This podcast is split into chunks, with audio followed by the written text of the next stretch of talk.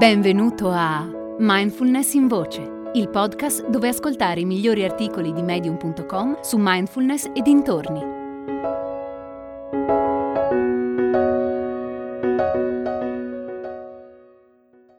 La compassione e l'arte della felicità di Silvia Clare. La mindfulness e l'approccio al buddismo di Thich Nhat Hanh hanno a che fare con l'essere felici. Siamo tutti bravi a fare del male a noi stessi e agli altri con i pensieri, i giudizi, le paure e i comportamenti.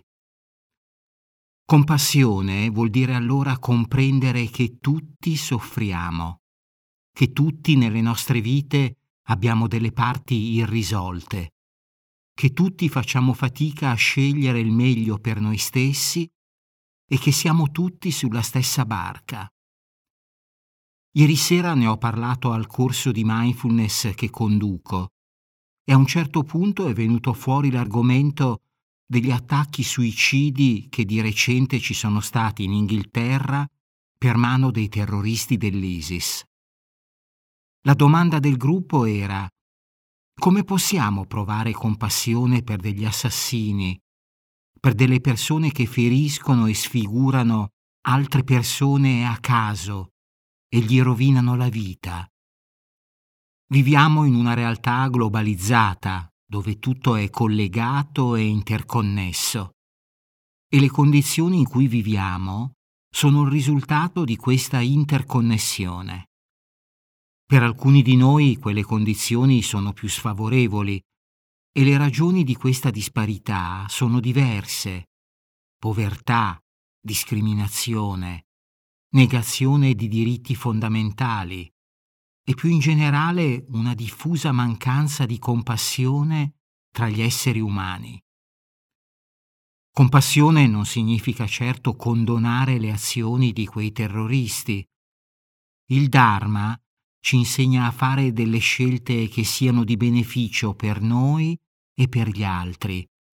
Ed è a partire da quelle scelte che sviluppiamo il rispetto per noi stessi e una felicità autentica.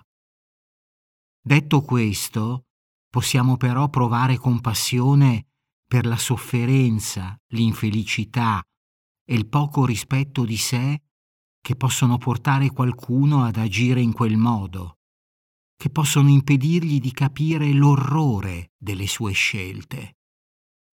Quei terroristi sono stati indottrinati e ingannati con dei falsi insegnamenti.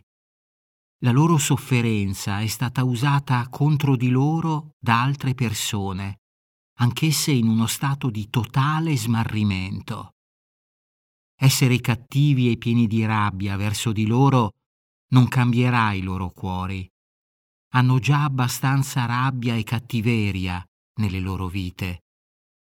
Ciò di cui hanno bisogno è compassione e una guida che possa aiutarli a fare scelte migliori, che possa aiutarli a scegliere l'energia costruttiva e benefica dell'amore invece dell'energia distruttiva dell'odio.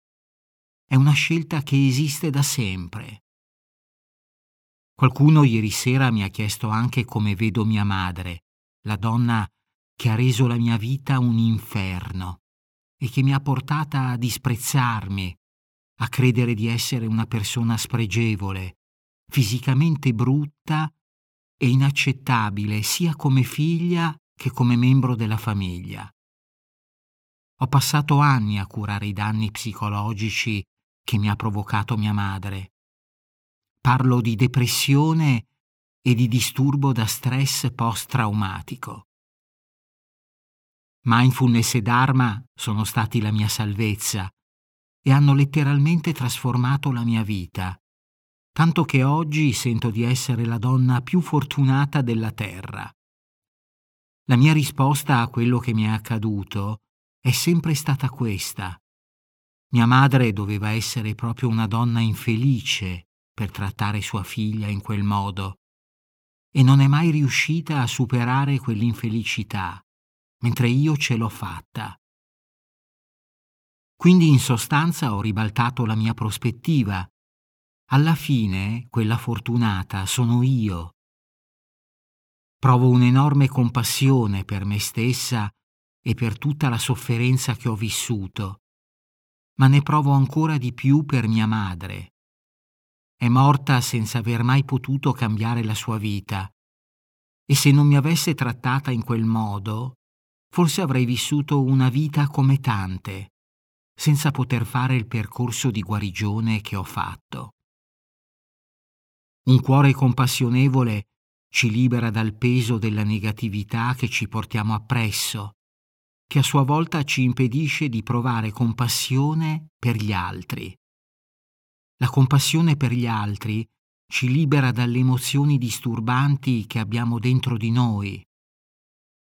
Credimi, essere compassionevole non è facile.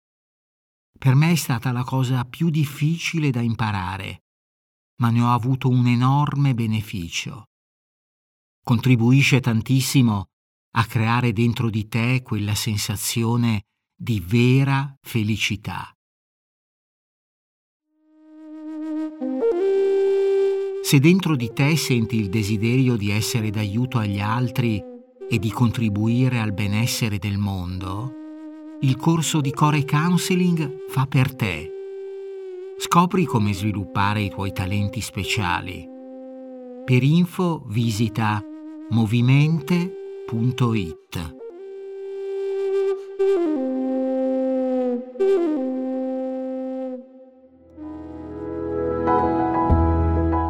Hai ascoltato Mindfulness in Voce, il podcast di Mindfulness Bergamo www.mindfulnessbergamo.net